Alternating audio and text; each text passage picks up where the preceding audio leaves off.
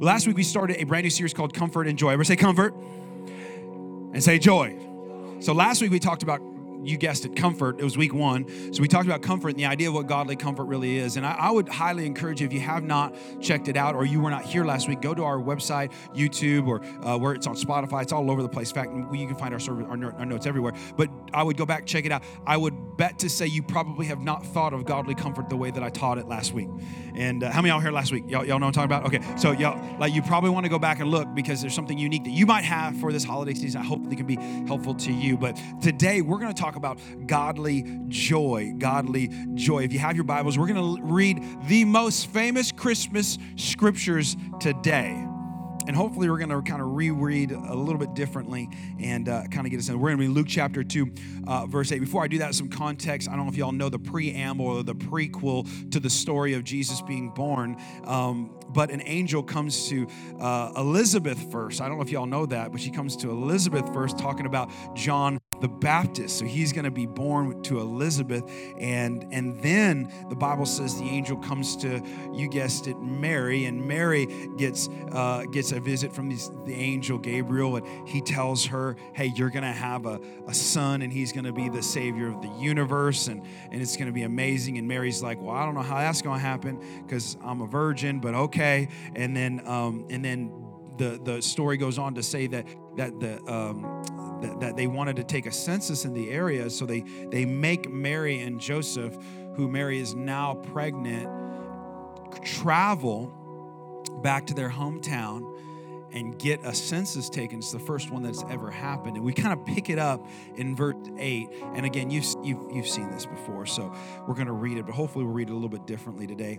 In verse 8, it says, And there were shepherds living out on the fields nearby, keeping watch over the flocks at night. And an angel of the Lord appeared to them, and the glory of the Lord shone around them, and they were, they were terrified. But the angel said to them, Do not be afraid. I bring you good news that will cause, here's our word for today. Come on, we're teaching about it. Will cause great joy. Everybody say great joy for all the people. Today in the town of David, a Savior has been born to you. He is the Messiah, the Lord.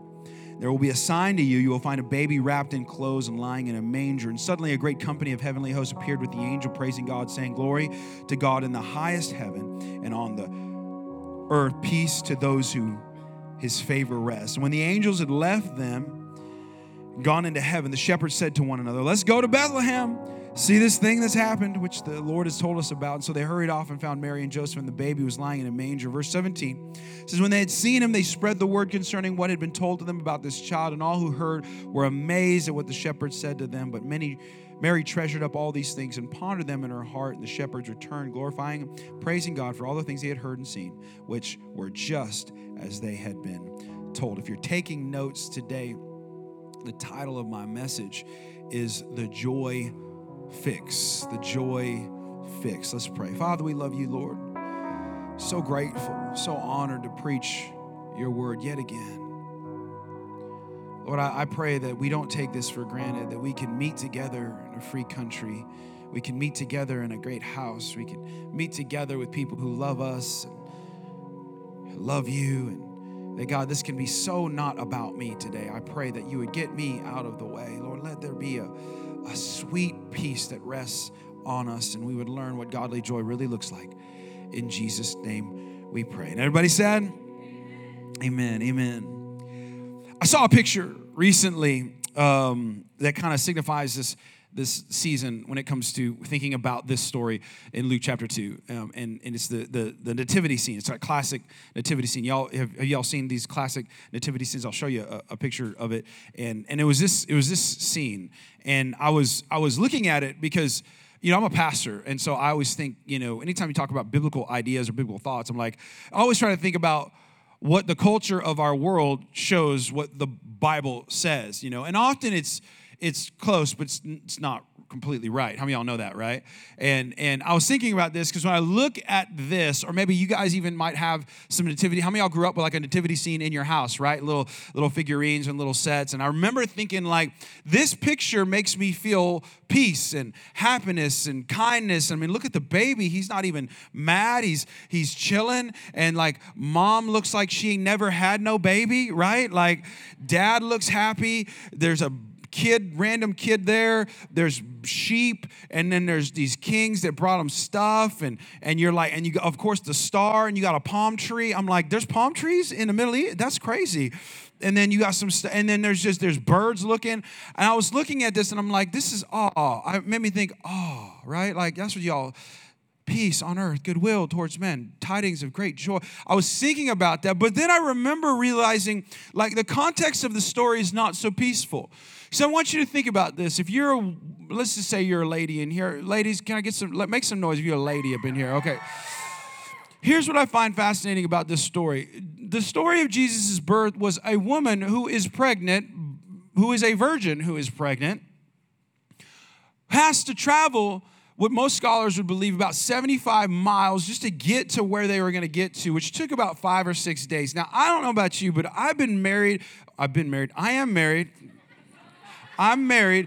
I have, have my wife has been pregnant, and I remember what it was like to move her from the one side of the bed to the other, rather than 75 miles with no air conditioning and no car and no. Come on, y'all. I need y'all to think back to when when you were pregnant and thinking about the what it would have been like to travel on a donkey or a horse or in a carriage who knows how she got there but like it would have been pretty rough lady can i get an amen? Like it would not have been like the most comfortable thing for him to go. And if it ain't comfortable for the lady it ain't comfortable for nobody right and so it would have not have been peaceful. It would they would and then not only did they get there, they get to a place where there was no actual place for them to stay. And most scholars and people would believe that when you got to there, there was like they say there's no room at the inn, but the the the the, the, the Greek word for that would have been more close to like they didn't have a family, they would have went to a family member's home, is culturally what they would have probably been. But because the census was being taken, the family member's home would have probably been full, so they wouldn't have had any space for the, which would have begged you to think, like, if there's a pregnant woman that shows up, you probably need to give up your bed, but they didn't do that. And so they wound up ending up in some type of either guest quarters or, or this kind of what most scholars believe would have been like a lamb nursery. And they have, she has the baby in a lamb nursery. I want, I'm just painting the picture of what we think we, we see in terms of peaceful and joyful and everybody's happy and the baby is sweet 8.9 pound baby sweet little tiny baby jesus comes out. And then they put him in a feeding trough which is really the, another word for a manger. And and oh yeah by the way the culture of the time the government of the time the king of the time was killing babies that were Jesus' age. I just want you to imagine that kind of world where we talk about and we think about because what I see, what I think about when it comes to the Christmas season is so much like that. Like I remember feeling like that last year when we were having um, our Christmas. We had a uh, we had a great Christmas season, and I was thinking about like leading up to like my Christmas day for our family. Christmas is a big deal for our family. We love Thanksgiving, but but we really, really love Christmas. And I remember thinking about, I wanted to buy my wife the special gift. Come on, guys, are y'all thinking about that right now? If you're not thinking about that, you should start thinking about that right now. You got two weeks to go. And and I know I just added a little more pressure to you, but she's thinking about you thinking about her having a good gift. And so so I thought about buying my wife this perfect gift. I know we all have like the gift, but my wife had been, since I met her, she'd been wanting this particular bag. Ladies, y'all have a bag that y'all want. And there's this particular bag from this particular company, and I don't want to tell you what it is because you'd probably judge me if I told you what it was. And so, and so we, I'm saving my money for years. Everybody say years for years, I saved my money for this bag to get my wife that she'd been wanting forever. And so I get this bag. My wife, my sister comes in from out of town, and we go we go shopping recently. This is last year. We go shopping at La Cantera, and I go into the store and I buy the bag, and it's in secret. My wife, my sister has this idea to put the bag inside of a giant TV bag. Like you all know those like TV bags where like if you're buying a TV, they have giant, gigantic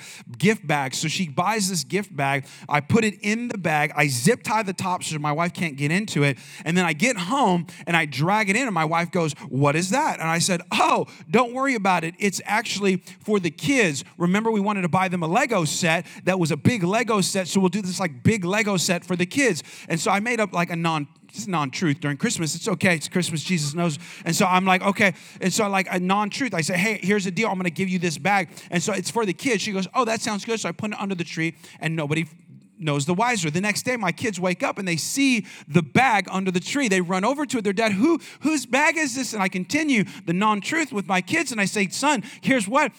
When Christmas comes, you guys all your individual presents, but this is a one giant, big, total, perfect present for all of you guys. It's a group present for you. It's going to be the big present, and you're going to love it. And they're like, oh man. So they're thinking about it for the next three weeks. So we get to Christmas morning and we're excited and we're it's everybody's doing i don't know if you know this when kids know there's a big present coming all the other presents don't matter. Y'all know that right? So they opened up presents like this. Is the big present ready? And i'm like can we pray you know can we pay attention? And you know we're trying to make it nice and we're celebrating but they can't get past the idea of the presents. Like, all right big present time. So they're all freaking out and real excited and scared and excited. And they're kind of they put them in the middle and we get them all around the presents. And so we get all the cameras out. Now I'm from the, I'm in the back because I know what's going to happen because I'm going to celebrate and surprise my wife. So I'm in the back and I'm watch I'm videotaping and I kind of got them, but I got my wife in the corner because I wanted to see her surprise. And I go one. We're going to count to three. Ready? One, two, three. They open it up. They start tearing it open and they get it to the end and then they open it up and then they look and they're confused and I go, oh wait a minute. That's not for you. That's for my wife. And my wife, I look over my wife and she knows the color of the bag from the company. And so she knows the color of the bag and she's off in the corner and her response is this. right, ladies? Y'all have your response when your guy gets you something really good? She's like, she throws her phone. She runs over. I mean, she grabs the bag. She's holding it up. She's jumping up and down. Everybody's excited. Everybody's happy. The sky is opened up. There's no clouds. Every Jesus is in the middle of it. She's like, I love you forever. God is with me. Jesus can do anything. Nothing is impossible. And I look at my kids and what I didn't realize was my non truth affected them in such a. I brought a picture. Y'all want to see a picture? This is legitimately the picture of what my kids look like. And, and so like this is the this is not a staged picture i snapped a picture of their response to the moment so like he's given up on life Titus, he's like, I've had enough of this family. I want out. And Winston is like, Why would you hurt my feelings? They to this day bring up the Christmas gift incident like regularly. Hey, dad, do you remember when you were terrible and you made Christmas awful? Like, Christmas is for nothing. Like, you're terrible. Now, I don't know about you, but Christmas does not seem to turn out the way I think it turns out a lot. That is like a microcosm of the Christmas season for me, and I know for, for many of us. Like, it's not what we think it is, right? Can we just be honest? Like, it's just not. Like, I get it. I know we're supposed to, I know Christmas, Jesus is the reason for the season. I get it. But the nature of Christmas, is pretty unjoyful for many of us. And this year, it might be like that for you. This year, this might be the first time that a loved one is not with you. This, this, this year, you might be in a new family. You might be having to share. Come on, right? You just got married, and maybe you're having to share with this new family, or or maybe this year you're not in the same financial position that you were last year. Come on, somebody. Hello, inflation. Like, you, this year you might have to deal with not just a negative person, but a negative doc, like doctor report. How many y'all struggling with some, some health issues right now? This year you might be single again. Hello. This year, you, you, you might have to deal with a messy divorce. This year, you might have to deal with a split family. This year, you might have lost a job. Like, I'm just saying, Christmas for a lot of us, man, doesn't it highlight what's wrong in our lives a lot? And I think that as a pastor, most of the things that I want to share with you would have to do with more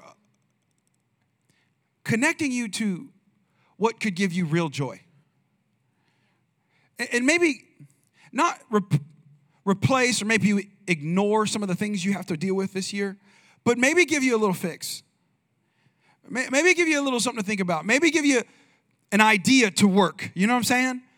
This Christmas season. Because if I know for me, if I if I run into an issue or I run into a feeling, sometimes just having something to work, right? Something to, to lean in on might help me get through to the joy I think God wants you to have this Christmas season, in spite of those issues that you might have. So I'm gonna give you today, here's how today's gonna work. It's gonna be good, okay? I don't normally do this. This is a little unique, a little different. I'm gonna have a lot of points today, okay? So you're gonna want my notes. That's why we gave you the card. If you don't have my notes, take notes I would write them down anyway. Because what I want you to be able to do this holiday season, okay? I want you to do this. I want you to take our sermon today, and I want you to kind of maybe even put them up on your fridge or put a screenshot it on your phone.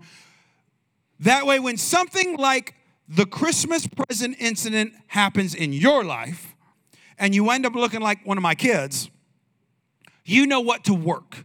These are godly joy fixes, I guess you could say. Godly joy fixes. I'm going to give you five of them today. Number one, five fixes for great joy. Five fixes for great joy to do this holiday season. Number one, prioritize God's approval over others. Like, I, I, I get it because some of y'all in here, your life is a reflection of you in so much that if somebody sees a negative thing on your life, you think it's a negative thing off of you and you don't get approved by them, which means you're not approved in general. And, and nothing robs our happiness and our joy more than being criticized or being looked down upon or like having others work against you. Come on, right? Like nothing makes you lose your joy more than to you do your best and someone in comes in and criticizes it hello, ladies who you did your house and mother-in-law comes over and says that's not the way. I would have put the tree up. And some of us in the holiday season i've talked to you. Your stress has not come from a health issue or financial issue. It's a relational issue. And you're worried about the people that are coming to your house pretty soon that you've avoided all year long and you are forced into relational connection and they're going to walk in and you already know what they're going to say, right? Like you know it. You know what they're going to say. They're going to walk in. Mama's going to walk in. Dad's going to walk in. Cousin's going to walk in. Uncle, who's barely in the family, going to walk in and say something to you about your food, your decorations, your tree, your presents, your hair, your jam jams, your whatever it is, right? And it's going to steal your your joy. But the opposite is just as true. Nothing gives you joy more than a settled soul in who you are and whose you are. Paul had this issue. Paul was a great apostle who he wrote two thirds of what we call the New Testament. Planted churches, really what an apostle is. So Paul is writing this letter in Philippians in a prison, okay? Prison, like an actual jail. He's in there and he starts his letter talking about his happiness. But he doesn't talk about it in a way that you and I might think about, like, well, God is in my heart, so I'm so happy. That's not what he says. He actually describes all of the relational tension that he has on non approval from other people. It's, it's amazing to me. I'll read it for you. Philippians chapter 1, verse 15. He says, Of course, some of them preach Christ because they're jealous and quarrelsome. It's like they want to start fights. They're jealous of what we be doing.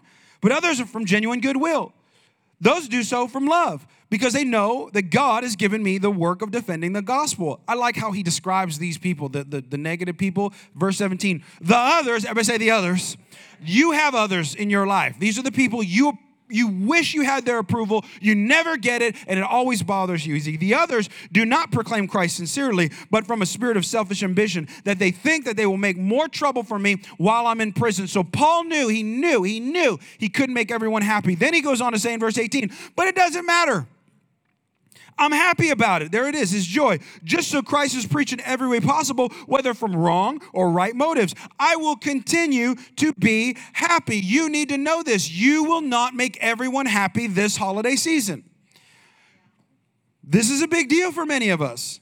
Because right now, you're doing everything you can for those who you don't even like to impress the people that you don't much care about just so that you can get their approval. And I'm telling you, you're not going to get it. You have to settle that in your soul. You're not going to make everybody happy. Just so you know, Christians by nature are countercultural and weird. Like you're weird. I'm weird. We're weird. I'm Christian. I can say it. We're weird. We peculiar. The Bible tells you that you are peculiar. Like you're not supposed to fit in. You're not supposed to be like. In fact, the moment you're liked by everybody, just so, just so you know, there might be something wrong. But even then, there's going to be somebody who don't like you and struggle with like approval. And I'm telling you, this is like a, a preach to me because I like to be liked. Like I like it.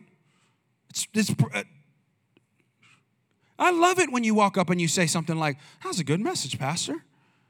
I don't so much like it when somebody comes up and say, "Nah, I've heard better." I mean, I had to come here today. It's my cousin's church, but honestly, my pastor's really, really great. You were a, eh, eh, right? And I got to remember, Paul said by definition, we're, we're not going to be liked by everybody. So you got to settle in your soul who you are and whose you are.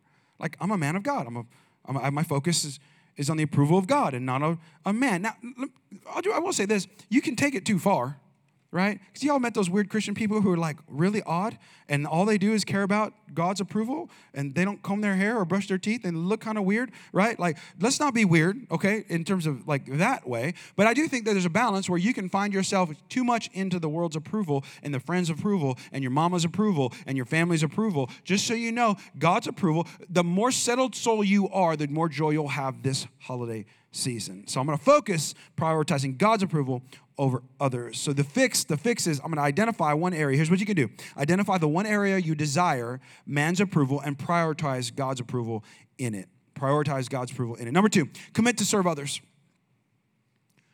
Commit to serve others. This could be one of your joy fixes this year commit to serving others. I know that Christmas, and by nature, what it does is it makes us feel inward focused. You're thinking about what gift you're going to give someone else so that you can get a gift from someone else. You're thinking about what you're going to receive. You're thinking about how I can get better. And I'm telling you, there's nothing that will rob your joy more than thinking about only fulfilling your needs this holiday season.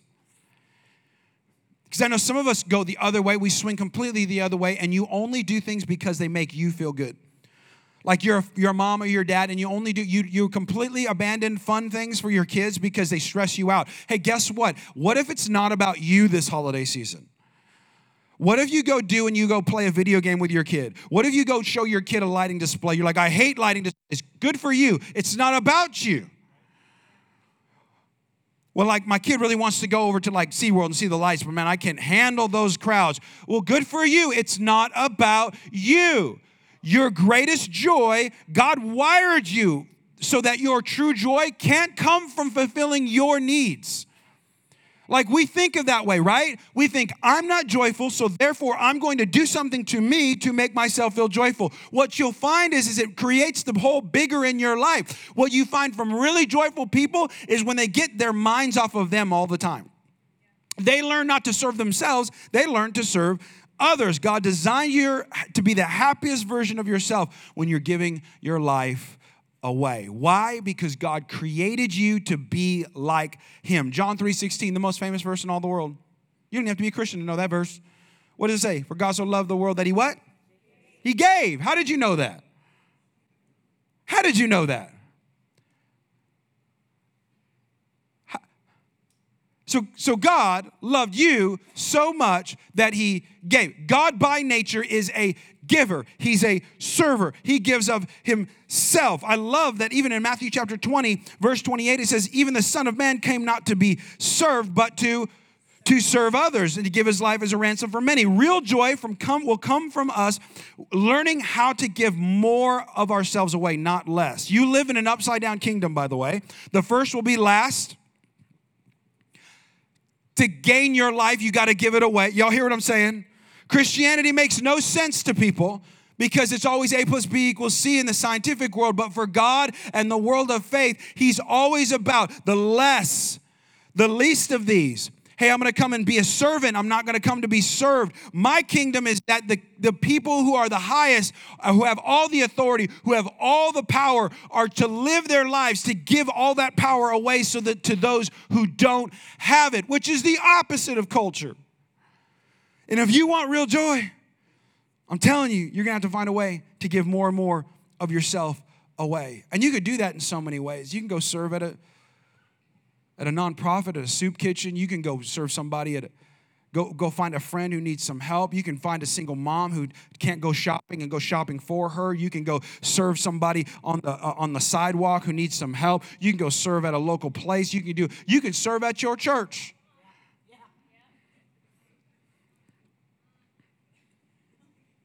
Dramatic pause. Like, I'll wait. Come on, y'all. This is, this is a PSA for those of you who have been coming to our church for a long period of time and have not ever served yet.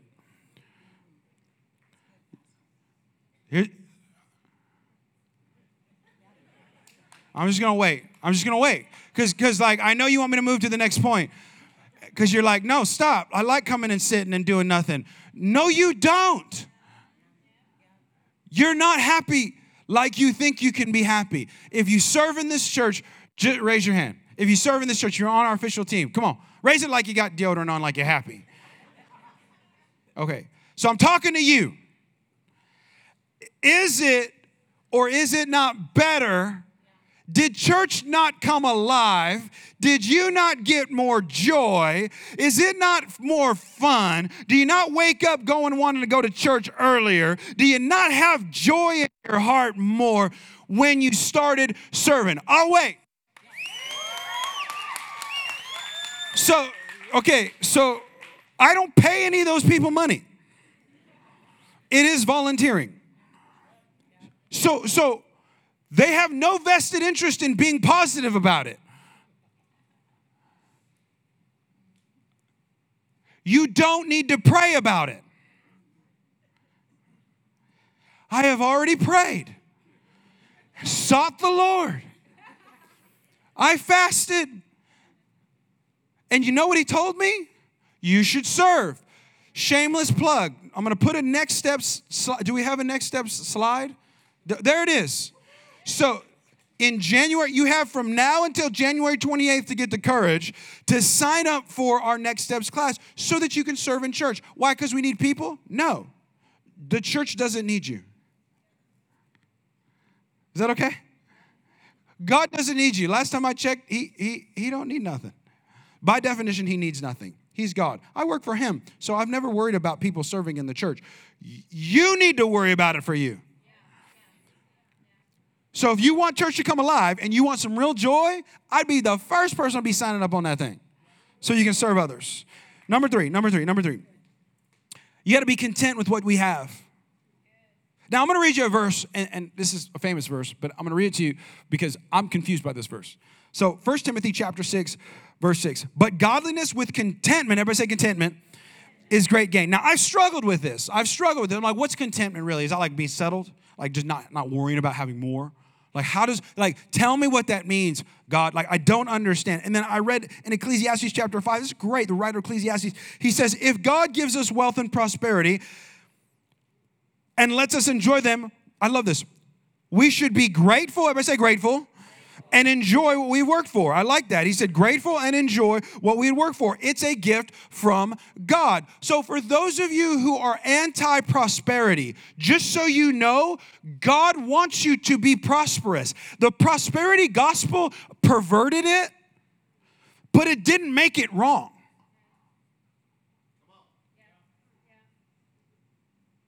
Because, like, when I say prosperity gospel, you immediately put me in a three piece suit, praying over my hanky, sending it to you, anointed after you gave me a $1,000, right? Can I just tell the truth, shame the devil, right? Can we just talk about it? Let's just talk about it. Let's get it out. Let's get it out. I know what you're thinking. Pastor talking about getting a boat again. I ain't got no boat. I will gladly use your boat. Let me know when I can use it.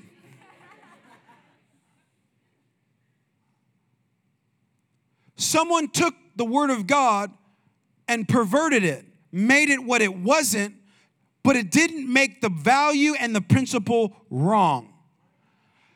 God wants you blessed. Period. I didn't say rich. I didn't say extravagantly wealthy where you walk around and flaunt it to everyone.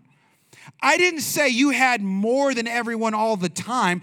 Remember the upside down kingdom. If you're given more, the expectation in God's kingdom is for you to give away more. And if He gives it to you, you know what contentment really looks like? Being grateful and enjoying it.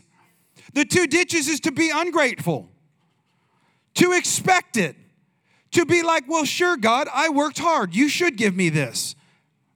What if you didn't wake up tomorrow? No, I'm grateful I got up today so that I can use the gifts that you did give me, so that I can maximize my opportunity, so that when I, when given an opportunity to create wealth, I know what I can do with it. Not just put it in my pocket, but I can actually bless others with it and yet enjoy something. The opposite ditch, right? The other ditch would be to despise it, to never enjoy it. I know people who God's blessed and they live in poverty. And they're millionaires. Well, how can that be possible? Isn't poverty a financial level? No, it's not. It's a spirit. Because you can have all the money in the world and never feel like you can let it go because you think that's the last dime you'll ever get. And so God says, you got to be content. You, you got to be content with what you, you got to learn to be grateful. And you got to learn to, man, enjoy it a little bit. This is for those of you crazy, like, serial savers, you know? And like, and y'all have like a, like in a marriage, isn't that, isn't that true in a marriage? There's the saver and there's the spender. I'm in the marriage where we both spenders. But if you're the saver, raise your hand. Raise your hand if you're the saver. You just keep it. Come on. It's okay. It's not right or wrong. It's just who you are.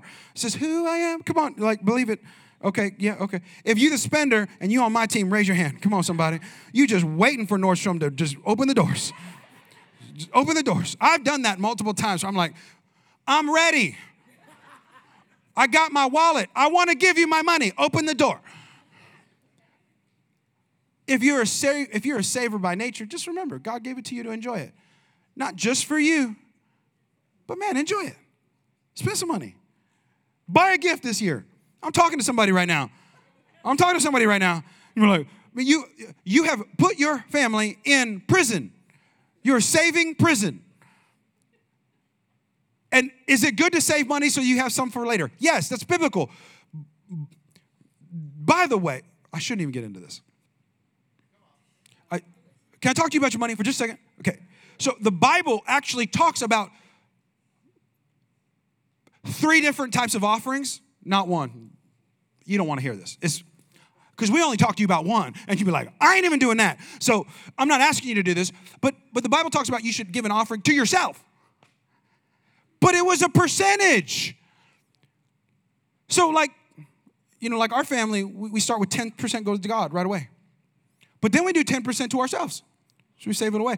It's not 100% to ourselves forever for another day. Some of y'all live in the 80% goes to the bank and never, we never touch it so we have money left. And you're living in squalor and you make your family not enjoy life. When everybody else is going to the Christmas light show, you don't do it because you got to save $5 and there ain't no coupon. Come on, somebody. That's a spirit. You break that up off of you. And I didn't grow up with nothing, so I have that spirit too. And when you grow up with nothing, you think that the thing that you get in your hand will never be, you'll never have another thing. But isn't it funny how um, when you thought that, you got another thing? Because your job's not your source. Because your savings account is not your source. Because your 401k is not your source. Who's your source? God's my source. So if God's my source, I can be content. Number four, and I'm done. I'm almost done. I'm done, but I'm almost done. That's the pastor way of saying, just give me a second. Number four, obey God's ways of doing things. John 15 says, I've loved you even as Father has loved me. This is Jesus talking. He says, When you obey my commands, you, uh, you remain in my love, just as my Father, just as I obey my Father's commandments and remain in his love. love I love this. He says, I have told you these things so that why? I want you to obey. Why? So I can be mean. I want you to obey so that you can feel like you can't do anything ever. He says, I want you to obey so that you'll be filled with my joy. Oh, yeah, your joy will overflow. If you want some joy this holiday season, some of y'all need to stop um, doing it your way and doing it God's way. Can I just say it like that? Like, can I just also, like, here's what's funny. Let me just talk to the new Christians slash old Christians who y'all think you've been saved since Moses and you got this figured out. Um, you cannot pick, you can't say you're a Christian and follower of Jesus and pick and choose which Bible verses you're going to obey. Okay. This is a complete book.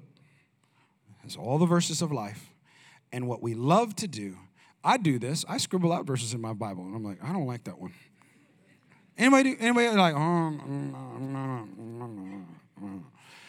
and and the funny thing about the Holy Spirit is that he um, he always says, well, you can scribble it out. It don't make it not in the Bible. You can't pick and choose.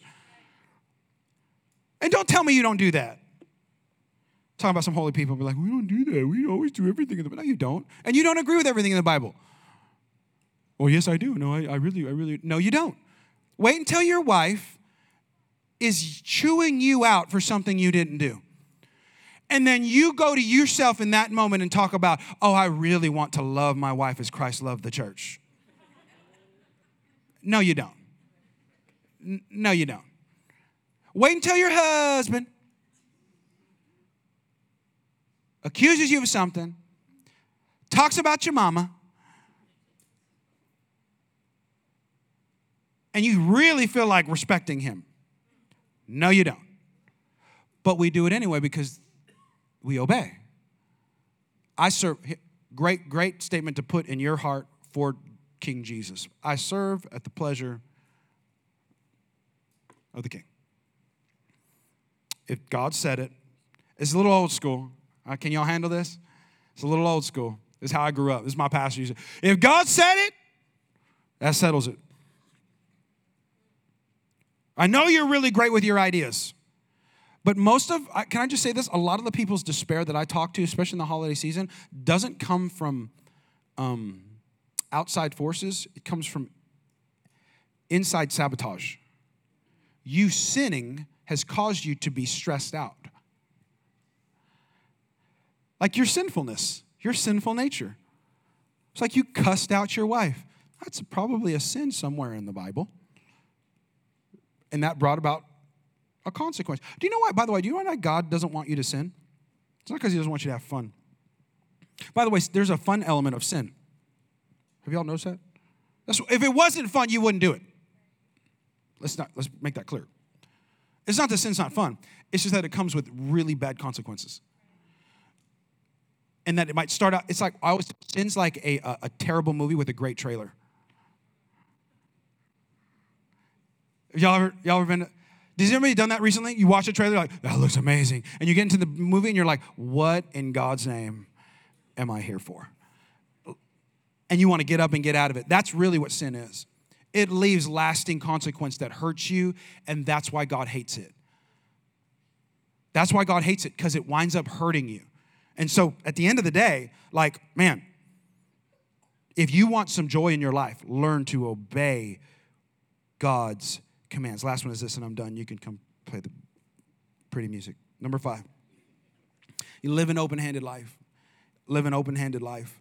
Acts 20, verse 35, it says, There is more happiness in giving. Everybody say giving than in receiving. A great model of generosity in, uh, in, in a church is actually in Paul. Paul was addressing this in Second Corinthians, is the Macedonian church that Paul started, and he writes about a great perspective on money. If you checked out, check back in because this is really the point I wanted to get to for most of us in this holiday season 2 Corinthians chapter 8, it says, We want to know, we want you to know that God's grace is accomplished in the churches in Macedonia. So he's talking about this church that's doing it. Here's what God's grace has accomplished. He says, They have been severely tested by the troubles they went through. So life's not going good. Are y'all hearing me? He's setting the context. Things are bad. Things are terrible. Their, their mother in law showed up a week early for Christmas dinner. Uh, the, we don't have enough money to buy gifts. Uh, the health is wrong in everybody's life. The, the, the church is not doing good. I've been offended by somebody on social media. The life is not, my kids aren't listening. Everything's happened. I'm fighting with my wife and my husband. Like, come on, things are not good. He said they've been severely tested. But, I like this, but their joy was so great that they were extremely generous in their giving, even though they are, this is so important. He not just says that they are tested and they're doing bad, he says they are poor. They don't even have it to give it. And yet they were extremely generous in their giving. Here's the Paul, here's the lie Paul is addressing that when I have more, I will give and be happy. That's a lie. It's a lie. I hear the most common statement I hear as a pastor is people will come up to me and say, I promise you, Pastor, I'm going to give when I have, and just fill the blank. Just fill the blank. Your blank is different than someone else's blank. When I have a little bit more, when I have when I make $50,000 a year, I'll start tithing. When I make $60,000 a year, I'll start giving. When I make $100,000 a year, I'll have enough money and then I'll start giving. If you can't tithe off of $40,000 a year, you can't tithe off of $100,000 a year. It doesn't get easier as you get more money. Y'all hear what I'm saying? And for those of you who are blessed financially, hello, Y'all know that to be true. The truth is, joy comes from being generous in all circumstances. That's what the church of Macedonia said. I'm gonna be generous. I'm gonna live my life open handed. I'm gonna live my life open handed. And for a lot of us, we're waiting to be blessed financially so that I can give to have the joy. The Macedonian church says, No, I'm going to give whether I got it or not. Extreme generosity, extreme giving, so that, why? So that my joy cometh in the morning from the Lord, because I know it's my source. So, I have a little experiment for us. I have a little challenge for our church. And I don't do this, I don't think I've ever done this, but I just think it's appropriate um, we're, we're sponsoring as a church a Christmas party.